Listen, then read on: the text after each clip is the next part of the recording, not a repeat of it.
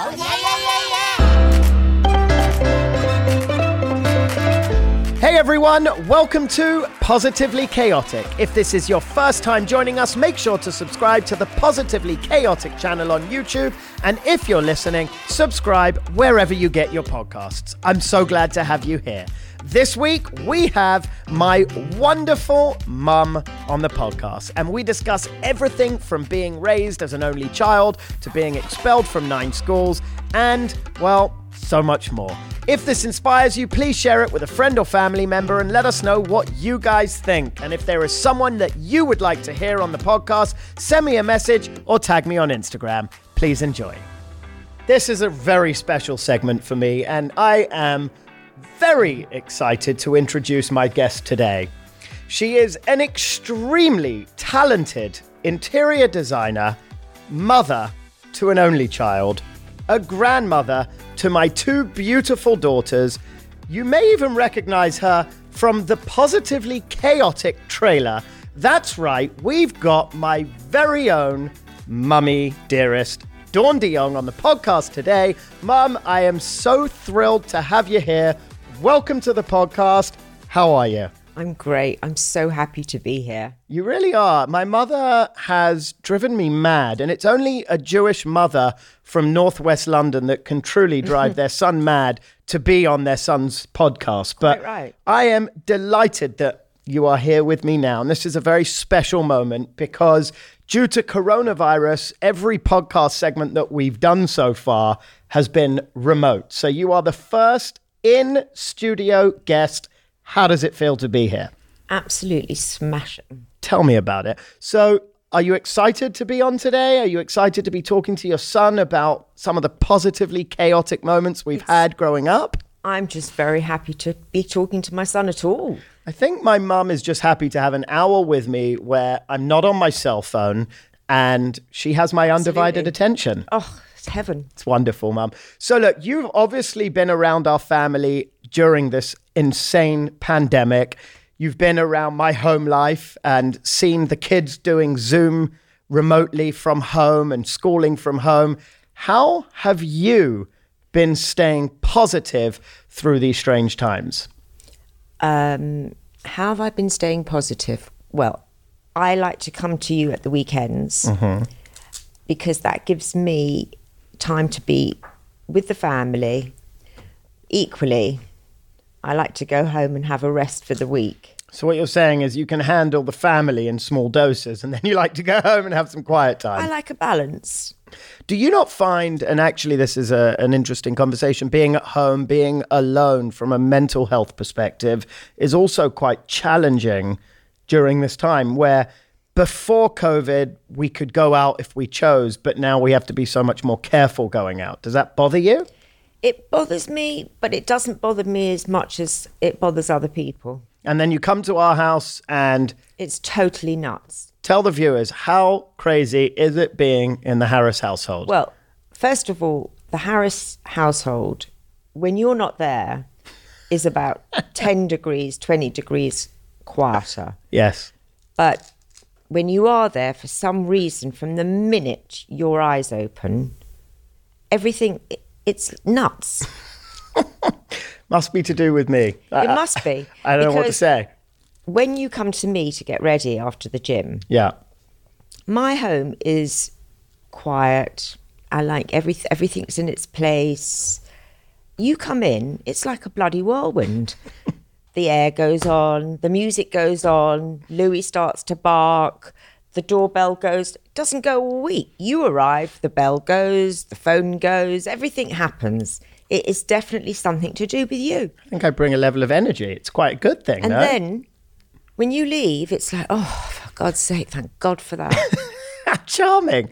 And it's an interesting one because all of my listeners, and this is where this segment gets really interesting, in my opinion, have curiosity about this roller coaster of a life that we've really had together, right? Growing up as a child, It's I nice was. that you recognise that. It is. It is. And and Very it's nice. important that I also recognize growing up as a child, I was diagnosed with a laundry list of behavioral issues. right? Definitely. I was expelled from nine schools, and I'm not sad to admit it. In fact, I look at it as a huge learning curve. And I truly don't think I'd be where I am today without having a mother like you. And I really mean that. But I do wonder what it was like for you to become a single mum at age 24 in London. I want you to set the scene for us what that was like for you. Oh my God. Well, first of all, I felt like I was a single mum from the minute I had you. You were my baby. Excellent. My dad will be delighted to hear You that. You were. You were just, it was never our child. You were my child, my miracle child. That's what happens when you're an only child. Yeah. And then when I separated from your father, I remember going to a, a birthday party in Hampstead Garden suburb, which you should explain to your audience is a very, very middle class, upper class Jewish neighborhood. Oy vey. And it was, I was the first person, one of the first of my age to get married. And equally, I was one of the, I think I was definitely the first to get separated. Hence, it was only a couple of years. And I remember going to a birthday party and carrying you. And I was all dressed up, and I suddenly felt like a leper because the women, and it was, there were no men there. So I wasn't like, you know, intimidating or, you know, single. But I felt like all their husbands were there. And I felt like I'd caught something because they made me feel so uncomfortable. And I had a child that was like nuts. Nice. So between the women and everyone's child behaving and my loony, I couldn't wait to get the hell out of there. Was I a loony from day one? You were no. I when I say you were a loony, you're never a loony, really. You were just you were a loony. Fair enough. Uh, listen, I, I, I know for sure I was a maniac. I can't remember most of my childhood, which I find extremely bizarre. Um, but let's go into this. You were told you could never have children. That's correct. So I like to call myself a miracle child. But no, I've that's sorry, you can't have that one. I have always called you my miracle child. there you go. So I am a I- miracle child. I actually wanted to have, I don't know if you even know this, but I actually wanted to have four sons. oh, right. God, I I, would have been really jealous. I'm not now you wouldn't, because you could have shoved me out if you, you know. Oh, God, I could have had three brothers to deal with you Yeah, instead of just me. That would have been lovely. Yes, but at the time you liked, you loved it. You, mum promised me you'll never have another baby. You didn't understand I couldn't. But now, all Yes. you wish is that you could adopt. I could adopt a few, and you could like send me on a one-way cruise. Or we could just find you a boyfriend at this point. Well, I think that would be equally as useful. I, I'm, I'm, I'm for it, boy. I'm for it. Single lady here, just FYI. Anyway, 310 8. No, I'm joking. James. so anyway, so I I did I really didn't think I could have children. Uh-huh. So no, I wanted four boys uh-huh. desperately, and then I found out very young that I couldn't have children. So against seriously all odds, I had been in hospital. I was on steroids. I was still, I don't actually even know how it happened. Well, I do, but you know what I mean. I fell pregnant. It was not heard of that you could fall pregnant how I was physically and the, ment- uh, the drugs I was on. And guess who turned up? That would be I. Wow. And do you know what? I knew I was pregnant within a week. And a friend of mine was pregnant at the same time, and she also knew that she was pregnant. And lo and behold, we were. Pretty awesome. And I actually found out, I did a test in London mm-hmm. because I thought this is very strange. Mm-hmm. And it came out positive. And then I went to the Far East with your father. We mm-hmm. went to Hong Kong. And I still just couldn't get my head round it. And I remember finding out that in Hong Kong, outside the region, I was pregnant. That is really, Mm. really cool. It was. That's actually really cool. It was. It was because wonderful. especially hearing that right now with so much madness going on in the world like hearing a joyful story is actually really lovely it also shows you that you never know in life what's going to happen. This is very, very true. And although you don't think I'm a positive person, Mm-hmm. and not, I'm not as positive as you, but I don't think anybody could be. But neither here nor there. I am a positive person because I have experienced an awful lot. Because, I- as you keep telling me, I'm old, Mm-hmm. and um, I feel you just don't know in life ever. No. you think you do, but you don't. That's absolutely true. And I was taught very early on you never know everything. You are always learning every single day. You're learning something new. And the moment you think you know everything, in my opinion, in business and personal lives, the moment it's all over, we're learning every single day. We certainly are. And even though my mother is old, you're still learning every day. I'm not that old. I'm joking. of course, you're old. I'm hoping to learn to like you know go six foot under me. You're not going anywhere. And let me ask you, because actually it leads to this perspective. Your perspective of life, what that looked like. You dealt with so many obstacles, raising me, being a single mom. How did you manage to stay positive and instill that positivity in me? Because my mum was diagnosed with Crohn's disease, age 13, and had many complications, which is what probably led her to being told she'd never be able to have children. Yeah. And then I was born, miracle. And you were positive. You raised me a single mum on your oh. own. You did. I know. And Tell me about it. You had to deal with a lot of shit. I was, you know, a troubled kid with behavioral issues, ADHD, amongst a bunch of other fun things. Are you telling the audience or are you telling me? I there. asking you, how did you deal with that? And how did you instill positivity and keep smiling and keep me moving forward and create who I became after I quit school, which was somewhat of a man, I think. Um, I can answer that very simply, James. Brilliant. You were a naughty boy, Yes. but you were so much fun. so much fun. And I was your best audience.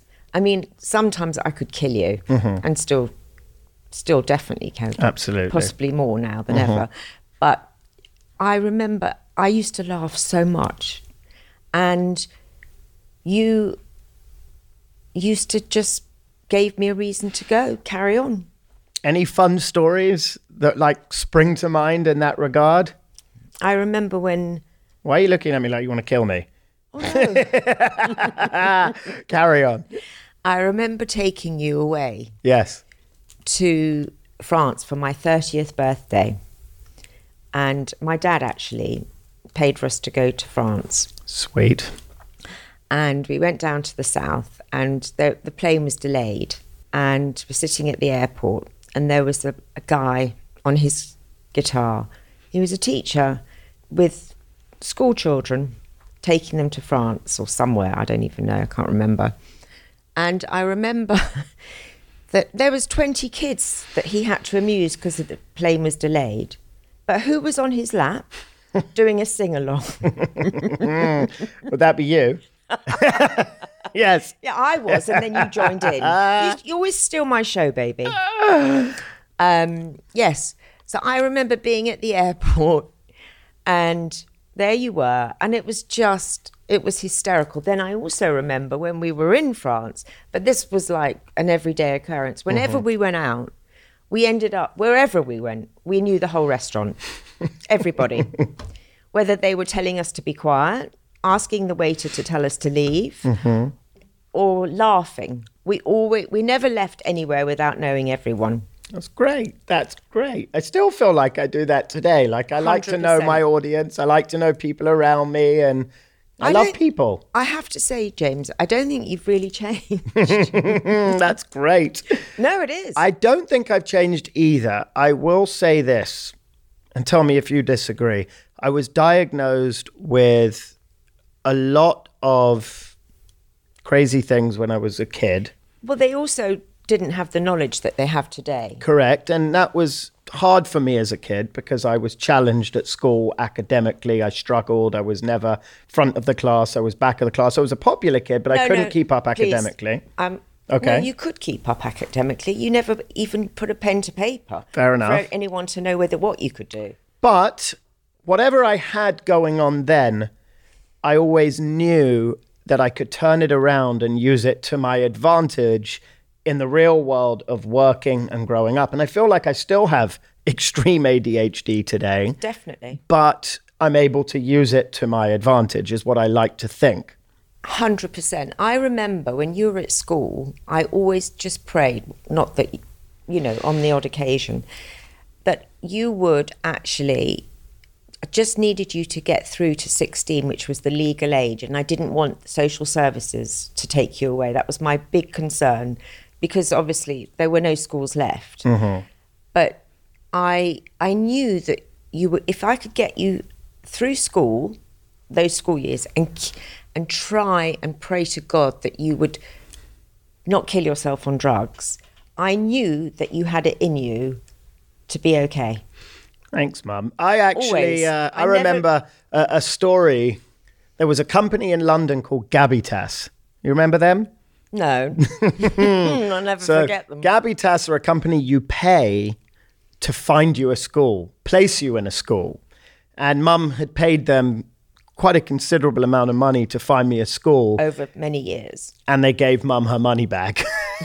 they couldn't find me a school. And you know what? I have zero regrets, but I am curious, you know, what fears did you have for me? Right? Here I am being diagnosed with various mental illnesses that were not viewed back then the way that they are today. How, as a mother, as a parent, how did you manage those worries? I had this, must be this like stre- inner strength. I still have this inner strength. I had an inner strength, and I never ever, I could deal with anything as long as you were okay, actually. Mm-hmm. And I remember I just I never when when they all used to say to me, he's never gonna nothing's gonna go his way. He's never he's gonna be in prison by the time he's nineteen. He's gonna it was a disaster. They kept saying, I'm so sorry, I'm so sorry. I never believed them. I don't know why. I had faith in you. I didn't think someone with your personality couldn't succeed. And there was one thing that they all kept saying to me. Unfortunately, this is what every psychiatrist and every therapist said to me. With your son's problem, he will not have friends. So it's going to be very, very difficult. And the thing is, you've kept your friends all through your life. So the fact that you maintained at all the different schools, you kept the same friends they weren't getting everything right even then. So I kind of held on to my own inner gut feeling. I love that. Thank you, Mum. No, I'm serious. Why do you think I was able to? And by the way, I've got a lot of growth and a long ways to go, but why do you think it is that I was able to succeed where so many others felt I would fail? First of all, you loved the good life. You loved money. As a child, all you used to say to me from about the age of six is, Mum, how much money do you think they've got in the bank? And my answer would be, James, I don't know. Mum, if you had to, if your life depended on it, what would you say? James, I don't know. Just say a number. That was at six. Why did I care? Why do you think I cared so much at that time? I'm because curious. you were so you you liked nice things and there was something in you i don't know but i remember with my my father every time we went there which we didn't go a lot a lot but when we did go you wanted the first thing you asked me was how much money my father had i mean it's not a normal i never thought like that as a child but you wanted to know every single person, whoever's home we went into. I the first thing, not did you have a nice evening? Wasn't it lovely? How much money did they have? Sounds borderline sick. I don't know what the hell I was thinking or what good that would do for me. But I don't think I was intrigued by money. I think I was intrigued by other people's success. Uh, well, I, I do. yes, yes, yes, hundred percent. But as a child, you didn't, you don't consciously know that. Subconsciously, yes, course. obviously. But Still today, I'm not that curious. Well, I'd like to know what everyone has in the bank. But today I love to see other people's success because I believe that success breeds success. I like to hang around successful people, not necessarily financially successful, but successful in ways that they can lift me up. And I think for a large period of life, I hung out with people through my darker times that brought me down. And I realized you have to associate yourself with people that are going to bring positivity to your life and help better you. And I think that's all grown from when I was a child and having those friends that I grew up with that have brought nothing but happiness and, and joy to me.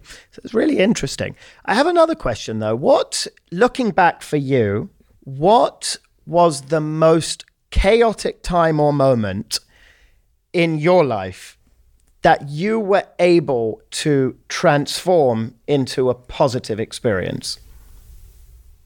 Oh, Think about that. It's a great question, and it's one I ask in every single segment, and I think it's a good one for you. We all have these chaotic times in our life, but how did we transform chaos and madness into something positive? the thing is, James, I and I know this sounds really like Cliche? well, yes, it does, but but I'm not, you know, a fakey. Mm-hmm. That you are not. So, but I always remember every time, bearing in mind, I was in and out of, I still am in and out of hospital so much. I always, always remember, and even last year, whenever I come out of hospital, and I, I remember with my dad, I used to say to him, Dad, can you, can we drive through the park? Because when you're ill, mm. that ill, so often you learn to appreciate. You forget very quickly. Thank God you don't remember pain. Mm-hmm. You know that you've been ill, but you don't remember the pain. But I love to go through the parks and and just come out, and it's like, oh my God, I'm so happy to be alive. Mm-hmm. So although it wasn't chaotic, sometimes it was because I was at death's door.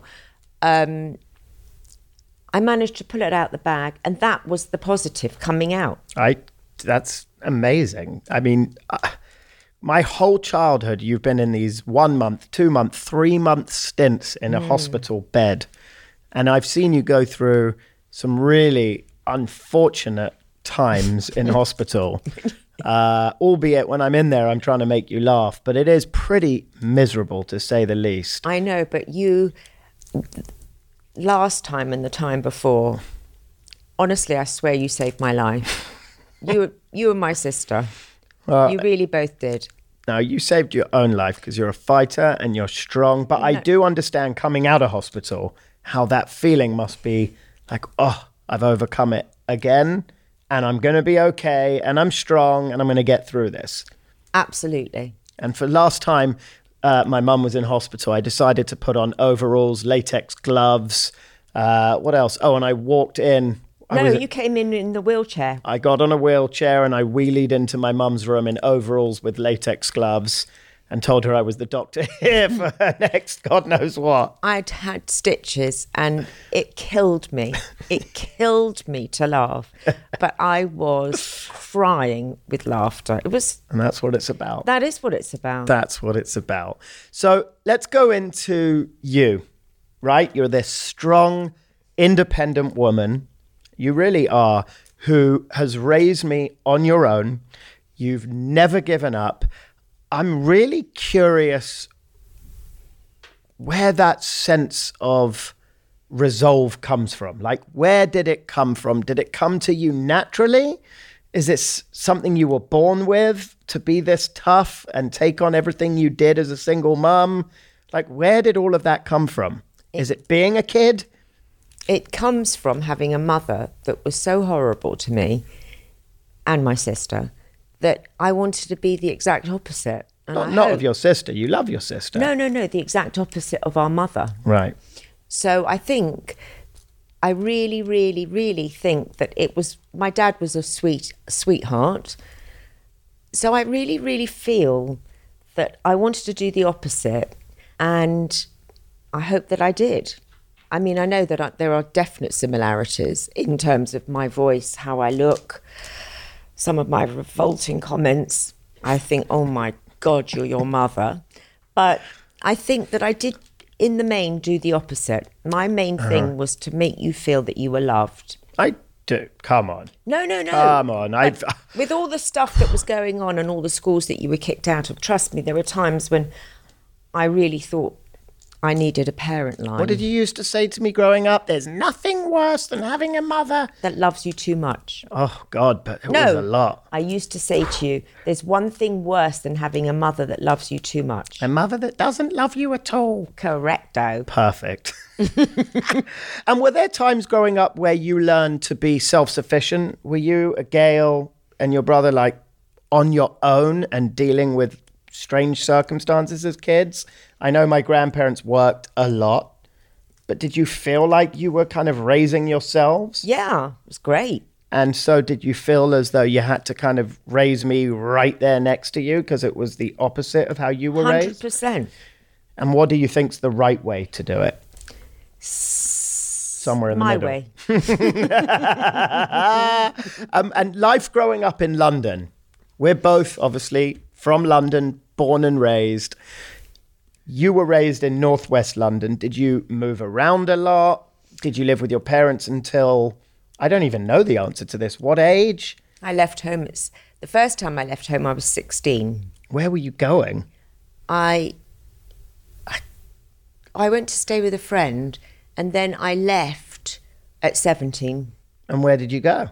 I went to live in Stanmore. Sounds depressing. Well, but trust me, it was more depressing where I was just come from. Yes. Um, I went to stay at these um, friends of mine that were married. I was always mixing with people that were much older than me. Which Probably is weird. looking- So was I. Yeah, well, probably I was looking for a mummy and daddy figure. That's sad. Um, so I had much older friends. So at 17, I went to live with them for a while. Then I got ill and had to go back again to mummy and daddy. That must have been embarrassing. Not really.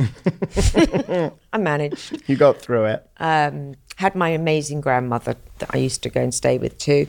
I really left home at 17. And I left home when I was actually no, I got No. kicked out of home. Correct. I got kicked out. You kicked me out. I certainly did, James. It was kind of messed up. Now no, it was not messed up at all. Well, maybe it was the best thing that ever happened to me, James. because it taught me a lot. I kicked you out of home. If we're going to tell, if we're going to do this and we're going to Oh. publicly do this, Let's go. let's go, man. I'm ready. I phoned the nightclub Cut. No, I'm joking. yes, please. as as most mothers would, I don't Yes. think, and asked to speak to the guy that owned it. God knows how I got hold of him, but I did, and asked him if he was a parent, would he like to his children to be given cocaine at the clubs? Mm. His resp- he laughed at, in my face, came and told you, and gave you some more, and Great guy. I when I found it for the I don't know how many times in my home, I decided I wasn't going to threaten anymore. Mm-hmm. And I had been told by the doctors that I had to, for my own sake as well as yours, mm-hmm. let you get out because I did not want drugs in my home. which I appreciate. Now I look back at it, I wouldn't. Yeah. Now I have kids, I look at everything very differently. So yes. However, the place that you went to stay in in Maida Vale, mm. I had no idea that it was a drug. He, what's it? Heaven or what's it called? I'm not sure. But it was like I had no idea that you were going from. I mean, if I'd known, I would never have chucked you out. Yeah, I mean, so I left home when I was 18. No, Sorry, I got kicked out of home when I was. no, was you were older. No, I wasn't. I was 18. I remember it very, right, very you were well. actually nineteen. Fine, let's not split hairs. I was 18, but that's Nineteen, okay. because Okay. you thought you came here at. That's also true. It was all a bit blurred back then. But look, again, I, I, I wasn't on drugs. I don't have any regrets. I really don't. And I know I was going down a really dangerous path and I made some really stupid decisions. And I feel like I had not a tough upbringing because you weren't there for me, but I did have a tough upbringing in the sense that I was, You didn't have a daddy. well, We had- whatever. you had a stepdaddy. I had the adored you. most amazing stepdad, but I had a tough upbringing. I was being kicked out of schools. I was misheard, misunderstood, and then I'm out of school, I'm working, and I'm hanging out with all these older kids, and then drugs come about. And I guess you learn from your mistakes. And it took me up until I was 25 to see those mistakes and get sober. But thank God I went through everything I did the way I did, because otherwise, who knows if I'd be where I'm at today? Who knows if I'd be sober and married with two children? And Nobody knows anything, do they? so, in a very weird way, I actually am happy things unraveled the way that they did, believe it or not. Absolutely. I mean, I am not shocked at how well you've done. I I mean, I knew that if you could get to where you are today, you would be where you are. But there were times when it was a little bit Scary. scary and a bit rocky and Wasn't looking good. it wasn't looking good. But I remember and that when once you got kicked out or suspended, I can't mm-hmm. remember, and you did this award winning performance at the school where you ripped all your buttons off your shirt and pleaded for you not to be kicked out. Did it work? It did. so that in itself was such a masterful performance that why wouldn't you succeed? Yeah. You sold it to the headmaster that you were going to change.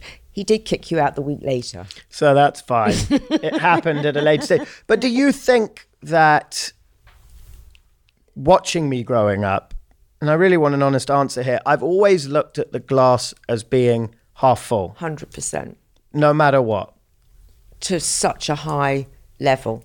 And I do believe that that's really important. I really do. And I know sometimes you tell me to stop being ridiculous with that. No, I, But- I just think sometimes you go a little bit over the, very over the top with it because, you know, if I'm in pain, I don't feel like talking about drinking water and being positive. And I noticed that when you're in pain, I've never known anyone go to three doctors as quickly as you do. Four. Yes. So, so That's because I'm looking for the positive diagnosis. Didn't you know? and and let me ask you, what did you believe about yourself that helped you become successful and deal with lunatics like me? Like, how did you just naturally have to learn to deal with this maniac of a son? Well, I wouldn't say that I was the most normal person on the block. No, definitely not. Absolutely not. Still not. Neither are you. I was a little bit more normal before you came along. Oh, please. before you, I hadn't had a drink really until you came along. And there you heard it, ladies and gentlemen. I turned my mother into an alcoholic. I am not an alcoholic. I just love a good glass of wine. So, a great story. My mum and I have battled for years because I believe my mother drinks too much. And my wife and I go to London. My mum loves to drink wine, and we fight about it all the time. And it's actually not funny. But she invites my wife and I to a hotel in London to let us know that she needs to talk to us about something very serious. I don't remember this. And this is the problem. Don't drink wine, ladies and gentlemen. And my wife and I show up to this hotel and we're sitting down and we think something big has happened. Something big is about to go down. I don't know what you're talking about. And my mother looks at my wife and I and says, I need to let you both know something. And I'm like, okay, what is it? I've stopped drinking wine. it reacts badly with me. I'm like, yes. Oh, yes. She says, I'm now only drinking champagne. I said, "Pa- Pardon me? This is your big revelation. I'm allergic to wine and now I only drink champagne. And that, ladies and gentlemen, is called denial. so, anyway, I want to ask you a question, which I ask every single guest that comes on the podcast. And think about the answer. And that is what comes to mind as the moment in life where everything changed for you? My age. It's meant to be a positive thing. Getting old is not that positive. Oh, Something happened in your life as you've gone along where everything in life changed for you. Either got better, more exciting, happier. no. Yes. No.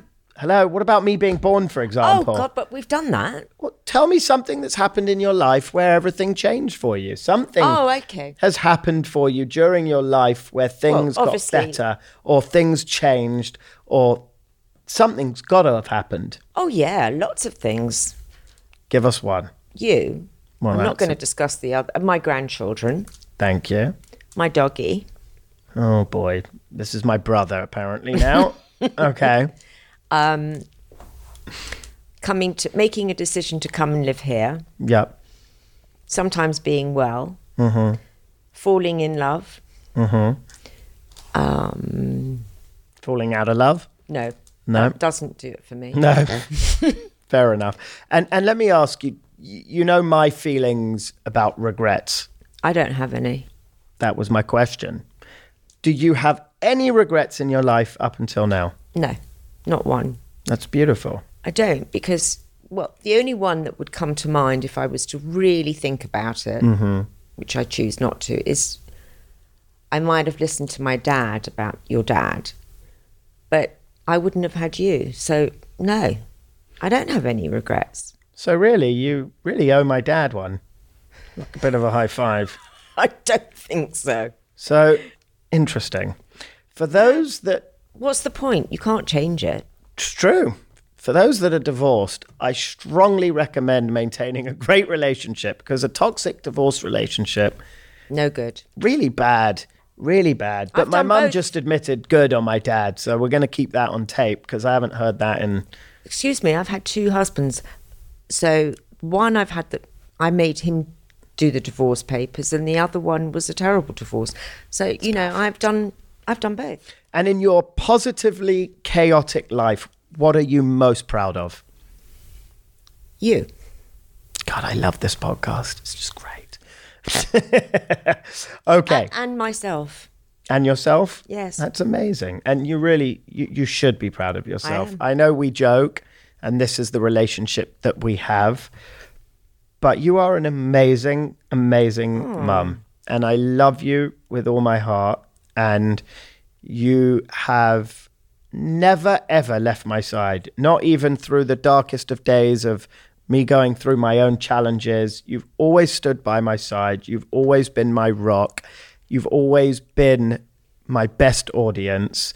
And And now you're just wanting me to leave your side and I still won't go. she just won't go. Just won't go. But I love you to pieces. And I'm so happy that we got to do this podcast. And before we wrap it up, is there anything you want to say, add, let me know? I think you're a wonderful daddy.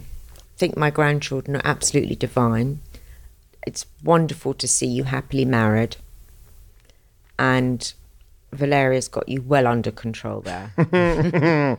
That's what happens when you marry a Latin woman, ladies and gentlemen. And the time has come to wrap things up. At the end of every episode, we close things out with a little segment called Chaotic Questions with James. Mum, are you ready? Go on. Okay. What room do you spend the most time in? Bed. Beautiful. What are you currently learning? Life. Oh, God, bit late for that. And only joking. Can't wait for you to be old. Oh, I'm dreading it. And what motivates you today? I don't know. Just getting up and getting on with it. That's a beautiful thing. And what advice would you give to your younger self? Oh, just get on with it and enjoy yourself. You've only got one life. That's right, ladies and gentlemen. You've only got one life. Mum, I can't thank you enough for being on the podcast. Where can people stay up to date and see what you're up to? Oh boy, don't go to her Instagram. It's just her dog. but if you do, what is your Instagram handle? Oh, what is my Instagram? And that's what 60 looks like, guys. Follow me on Instagram at JamesBondST. To everybody watching, hit that subscribe button on YouTube. If you're listening, please leave a review on Apple Podcasts. Subscribe and listen anywhere you get your podcasts. Tell your friends, your neighbors, and anyone who would enjoy the Positively Chaotic podcast to tune in. And thank you for listening. Great job, Mum. Out.